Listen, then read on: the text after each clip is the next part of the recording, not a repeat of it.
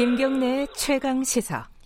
네, 아까 어, 잠깐 말씀드렸었는데 아니 오늘 어, 퀴즈하고 관련이 있는 분이군요. 어, 스티븐 비건 미 국무부 부장관 겸 대북 특별 대표가 어제 우리나라에 도착을 했습니다. 이제 북한과의 대화를 위해서 온 것이냐, 아니면 뭐 우리나라와 관련된 뭐 방위비 협상 때문에 온 것이냐, 뭐 여러 가지 말들도 있고 추측도 있고 어찌됐든 우리나라 어, 외교 안보 라인하고 지금 계속 회동을 할 예정입니다. 북한은 여기서 좀 싸늘한 반응을 내놓고 있고요. 이 상황 어떻게 읽어야 될지 어, 김준영 국립외교원장님과 얘기 나눠보겠습니다. 원장님 나와 계시죠? 네, 안녕하십니까. 예. 어, 일단 비건 부장관이 온 이유 뭐 여러 가지로 얘기들이 나오고 있는데 가장 중요한 이유가 뭐라고 보십니까? 근데 지금 중요한 상황이 벌어졌지 않습니까? 사실 네. 코로나가 아니었다면 훨씬 더 빨리 왔을 거고요. 네. 어, 북한 특별 대표라는 직책을 맡고 있기 때문에 네. 사실 상황 때문에 늦게 온 것이라고 볼 수 있거든요. 근데 음, 아, 아무래도 전체 상황을 관리하기 위한 목적이 제일 큰 것 같습니다. 예. 그러니까 북한이 이제 연락사무소를 폭파하고 네네. 지금은 이제 약간 소강 상태긴 하지만은 네. 어, 말씀하신 대로 어, 늦은 거다 오히려 지금 코로나 때문에 어, 늦게 온 것이지 더 일찍 왔어야 되는 상황이다 이런 말씀이신데 그런데 올 때 미 국무부가 그 얘기를 했어요.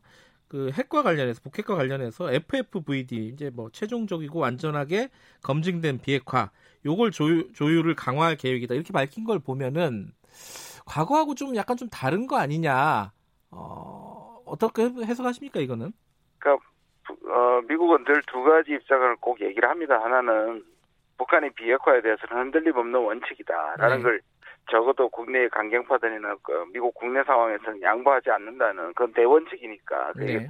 한 다음에 그 다음에 이제 얘기하는 것이 대화에는 열려 있다. 북한이 음. 나와서 얘기하자. 이게 지금 사실상 북한 미국의 그 변하지 않는 두 원칙이거든요. 근데 네. 이것이 이제 어떤 방식으로 표현되느냐. 음. 그다음에 이제 어, 오기 전에 이 말을 해서 선을 긋느냐 이런 부분에 대한 약간 미세 조정인 거지. 예. 뭐 완전히 뭐 미국이 입장이 달라졌다고 보지는 않고요. 음. 어, 이런 얘기를 한 이유는 어, 미국 내부에서 북한에 대한 좋지 않은 여론들이 있고 네. 말씀하신 것처럼 폭파한 상황인데 네. 혹시라도 가서 양보하는 거 아니냐 음흠. 지나치게 그렇게 되면 미국 대선에서 불리하게 작용할 수 있기 때문에 네. 그런 부분을 이제 국내용으로 강조한 것 같습니다. 음. 뭐 북한 인권 문제 언급한 것도 마찬가지로 맞습니다. 예. 네네네 네. 예, 마찬가지 메시지라고 보면 될 것 같고. 자, 그러면은 지금 상황에서 사실은 어, 하노이 no deal 이후에 어, 이 미국의 입장이 완전히 변한 거 아니냐. 왜냐면은 별로 뭐 만난 적도 없고 얘기도 오간 게 없고 진전 상황도 없는 것 같아 가지고요. 어, 별로- 우리가 뭐 사실상 지금 두고두고 하노이 때가 아쉬운 거죠. 네. 그쪽에 뭔가 가시적인 성과가 있거나 합의가 있었으면 될 텐데. 네. 근데 그 이후에 트럼프 대통령이나 미국의 입장을 보면 네. 뭐더 진전되기를 원하지만 적어도 트럼프 대통령은 북한이 핵실험을 하지 않고 장거리 미사일을 발사하지 않는다는 거에 대한 관리, 그러니까 네. 그거는 깨지면 안 된다는 걸 이제 마지노선을 잡고 있기 때문에, 네. 그러니까 그 부분에 대한 관리라고 또 볼 수 있는 측면이 있습니다. 혹시라도 지금 북한이 도발 수위를 물론 지금 보류를 시켰지만 네. 계속 북- 미국이 안 움직일 것 같을 때 북한이 전체판을 깰 수도 있다는 우려는 음. 있거든요. 왜냐하면 북한 문제는 미국의 대선에서 긍정적일 때 성공할 때는 큰 영향을 못 끼치지만 아. 반대로 이것이 나빠질 때는 오히려 뭐 마이너스 요인이 되기 때문에 관리의 필요성이 좀 있다고 봅니다. 음, 그 관리의 필요성도 있지만은 다시 좀 대화를 재개하려는 어떤 메시지를 주려는 측면도 있다고 봐야 될까요? 어떻습니까? 그그 부분- 미국의 태도는? 예. 그 부분이 우리가 좀 기대를 할 부분이고 그랬으면 좋겠는데요. 네. 근데 이제 사실상 아까 말씀하신 것처럼 북한도 아예 전제를 해버렸습니다. 그러니까 예. 와서 그냥 원칙을 말하거나 이벤트를 하거나 예. 뭐 10월에 선물을 바라나 음. 그런 것들은 기대하지 말라. 이 말은 무슨 말씀이 무슨 말이냐면 예.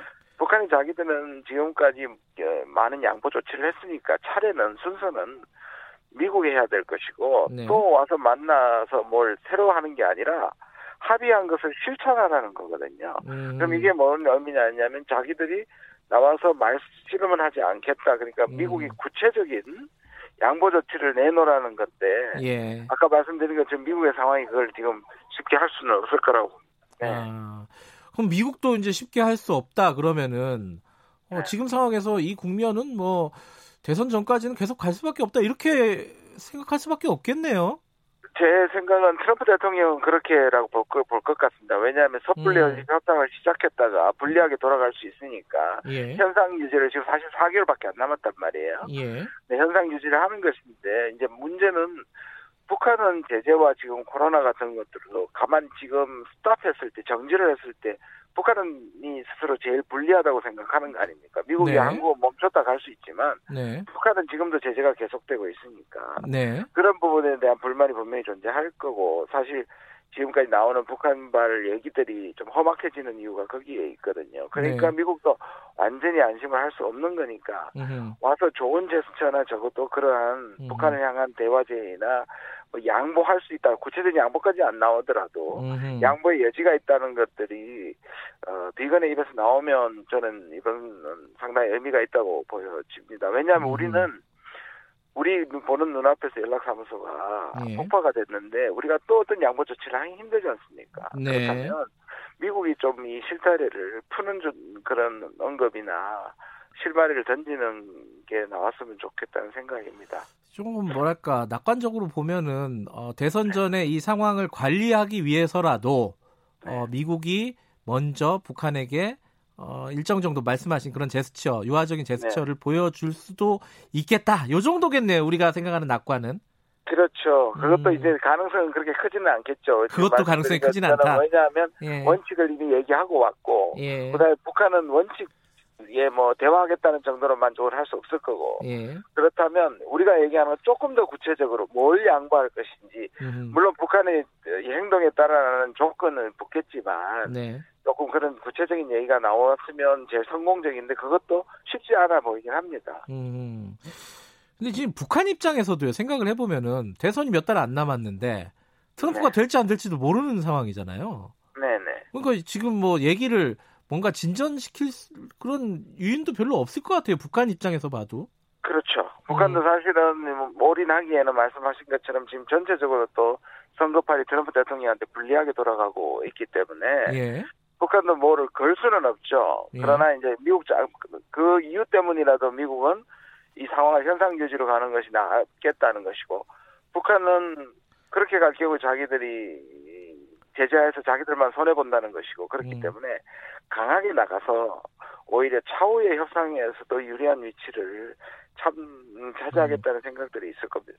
그런데요, 요번에 이제 비건이 온 게 이제 북한에 대한 메시지라든가 북한용일 수도 있지만은 지금 한국에 외교안보 라인이 다 이제 교체가 됐잖아요. 네. 어, 근데 여기에 대한 어떤 정지 작업? 왜냐면은 지금 이인영 통일부 장관 후보자 같은 경우에 한미 working group에 대한 얘기를 꺼냈어요. 네. 어, 내정되자마자 이게 이제 네. 사실 지금까지 이제 남북 관계의 걸림돌 중에 하나가 working group이 좀 발목을 잡고 있었던 거 아니냐 이런 제- 문제 제기가 있지 않았습니까, 그죠? 예, 예. 이 부분에 대해서는 어떤 얘기가 지금 진행이 될 수 있을까요, 미국하고? 근데 이제 초기에는 분명히 그런 측면이 있고요. 네. 또 통일부 입장에서는 뭔가 제재 문제 이런 것들이 협의할 때 네, 지금까지 한국이 미국보다 지나치게 제재 해제하는 것들은 너무 유연한 거에 대한 그런 모니터링을 하거나 좀 통제하는 측면이 조금 있었지만요. 예, 제가 아는 한에서는 뭐 작년 말부터 올해까지는 예, 이 working group을 통해 가지고 미국을 상당 부분 네. 여러 부분에서 설득시킨 걸로 알고 있기 때문에 음흠. 이 자체가 문제라기보다는 저는 네, 이 부분을 어떻게 활용하느냐의 문제인 것 같습니다. 음흠. 그 예컨대 이제 working group이 한미 working group이 표면적으로 보면 이제 협의체, 수평적인 협의체인데 실제로는 이제 미국과 우리의 이제 수직적인 어떤 어, 상하관계 같은 형태로 지금 내용은 지금 가고 있는 거 아니냐 이런 문제 제기에는 원장님께서는 그렇게 크게 동의하시는 부분은 아니네요, 그죠? 왜냐하면 미국은 워낙에 다양한 음. 부서들이 있고 그 부서들의 자율성이 꽤 있기 때문에 음흠. 그 그것들을 종합해서 우리가 한 예를 들어서 워킹 그룹만 설득시킨다면 네. 다른 부처들에 대한 것들을 생각을 좀 덜 할 필요가 있고 네. 또 미국이 워낙에 많은 그 어, 북한 문 에, 세계적인 문제를 다루고 있기 때문에 집중할 수 있는 채널 자체에는 문제가 없다고 봐요. 그러나 이게 음. 이제 태생적인 게 등장했고 네. 우리가 나 우리가 좀 진전된 얘기를 했을 때 그거를 좀 어느 정도 제어하는 역할을 했기 때문에 그렇게 비치는 측면이 있다고 봐요. 그렇다고 해서 이거를 한- 미국과 충돌을 각오하고 이것을 뭐 없앤다거나 네. 또 다른 걸 만든다는 것보다는 오히려 여기에 있는 것들을 활용하는 게 좋다고 생각하고요. 네. 말씀드린 것처럼 최근에는 우리가 목소리를 좀 내는 경향이 더 커졌기 때문에 음흠. 이 자체를 문제 삼는 거는 뭐. 저는 뭐 예, 불필요하다고 봅니다. 그 네. 이인영 내정자가 이런 얘기를 했어요. 그 working group에서 할 수 있는 일과 그 네. 바깥에서 할 수 있는 일을 좀 구분해서 봐야 된다. 그렇죠. 그것도 음. 물론 맞는 말입니다. 예. 네네. 그러니까 그러면 working group 지금까지는 바깥에서 할 수 있는 일도 working group에 좀 매달려 가지고 어 이게 제대로 못 하고 있었다라는 뜻으로 읽을 수도 있잖아요. 거꾸로 네, 보면. 그렇죠. 어, 예. 통일부 입장에서는 그렇게 볼 수도 있고요. 네. 어, 말씀드린 것처럼 그게 모든 도깨비 방망이는 아닌 것이고, 예. 그 working group을 실무적인 거, 뭐 제재 면제 조항이라든지 이제 실무적인 것들을 주로 하게 되니까, 네. 그 크게 전체의 방향을 정한다든지 방향을 바꾼다든지 하는 것은 어, 통일부 장관이라든지 또는 음. 안보 라인의 top line에서 네. 어, 저는 동시적으로 이루어지는 것도 맞는 얘기라고 생각합니다. 음, 요번에 이제 외교안보 라인이 이제 어, 다 교체가 되는 되면서 어떤 우리가 정책적인 어떤 큰 변화가 있을 거라고 보십니까? 어떻게 예상하세요? 지금 상황을? 그, 뭐, 뭐, 일신하는, 쇄신하는 측면은 있- 있다고 보는데요. 북한은 음. 지금에 뭐, 화가 났다 그럴까요? 네. 우리에 대해서, 불등 약속만 하고, 이벤트만 하고, 실질적으로, 네. 어, 실천을 하지 않는다는 불만인데, 결국은 사람이 바뀌어서 그런 것들을 전체적으로 변화해내는 모습들에 주목하는 것이지, 음, 뭐, 그 자체가 북한에게 바로 긍정적인 신호를 줄 것 같지는 않습니다. 음. 근데 이제 야당에서는 그런 얘기 하잖아요. 이 요번에 내정자들을 보면은 어, 북한에는 좀 친숙한 친근한 인물들이 많은데 미국하고는 굉장히 좀 멀다. 요번에 인사들이. 요거는 요런 평가에 대해서는 어떻게 생각하십니까? 지금 한미 관계가 워낙 좋기 때문에요. 예. 뭐 오히려 한국하고 지금 미국이 문제가 있는 게 아니잖아요. 우리가 네. 문제가 있을 때는 네. 문제가 있는 쪽으로 변화를 시키는 거지 음흠. 않습니까? 거기에 적합한 사람들. 네. 그렇게 본다면 한미가 이렇게 한미 동맹이 좋을 좋고 또 대통령과의 관계가 좋을 때는 오히려 네. 북한을 설득해내는 방법 쪽으로 생각을 한다면 음, 전잘 된 인사라고 생각합니다. 그래요. 지금 그, 그 북한이 근데 우리의 어떤 중재 역할 이런 데에서 계속 신경질적인 반응을 보이고 있지 않습니까? 음, 뭐 네네. 요번에도 이제 비건 오- 오- 왔을 때도 북한이 얘기한 게 뭐 잠꼬대 하지 마라, 뭐 참견질 하지 마라 이런 식의 반응을 보였단 말이에요. 네, 네, 네. 아, 이, 이 이게 이런 국면은 앞으로 계속 갈까요? 언제까지 가겠습니까 이게?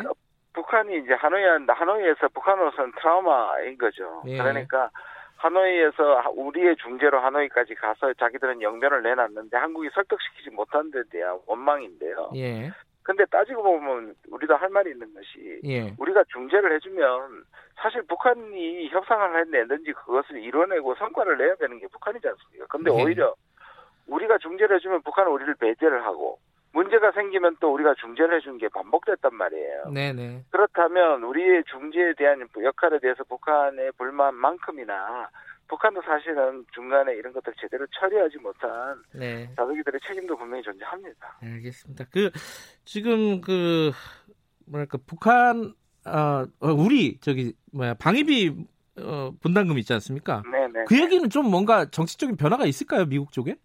아 일단 그거는 이제 일단 그, 구- 그 지금 부장관이 얘기할 수 있는 측면은 하지만요. 예. 제가 알기로는 적어도 한미의 이 협상 대표들은 충분한 얘기가 됐고 음, 그 결과를 이제 트럼프 대통령이 받아들이지 않는 거기 때문에 네. 이제 그거는 좀 소강 상태로 갈 것이고요. 뭐 예. 원칙적인 잘 됐으면 좋겠다. 그 예. 부분에 진전이 필요하다는 정도는 얘기를 할 수 있지만 예. 와서 협상을 하거나 음, 뭔가 액수를 변화하거나 그런 구체적인 것은 이번에 저는 없을 거라고 생각합니다. 알겠습니다. 오늘 말씀 여기까지 듣죠. 고맙습니다. 네. 김준영 국립외교원장이었습니다. 자, 오늘 퀴즈 어, 방금 말씀드린 비건 부대표 아, 어, 부장관과 연관되는 겁니다. 3번 닭 한 마리였습니다. 김태용 님이 닭 한 마리 든든하게 드셨으니 비건 부장, 부장관한테 얘기한 것 같습니다. 남북미 현안에 대해 획기적인 방안 나오시기 바랍니다. 아, 오늘 여기까지 하겠습니다. 아, 김경래 최강시사 오늘 여기까지고요. 저는 뉴스타파 기자 김경래였고요. 내일 아침 7시 20분에 다시 돌아옵니다.